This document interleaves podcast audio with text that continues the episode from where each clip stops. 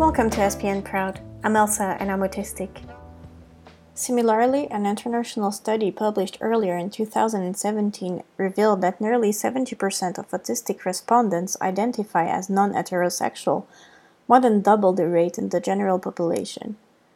And a large Swedish study also in 2017 found that individuals with self reported autistic traits are more likely than their peers to describe themselves either as bisexual or as not conforming to the labels of heterosexual, homosexual, or bisexual.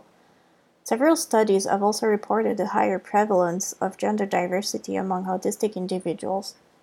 For example, in a study of more than uh, 1,400 adolescents and adults, 6.5% of autistic adolescents and 11.4% of autistic adults reported a wish to be of opposite sex compared with 3% of adolescents and 5% of adults among the controls.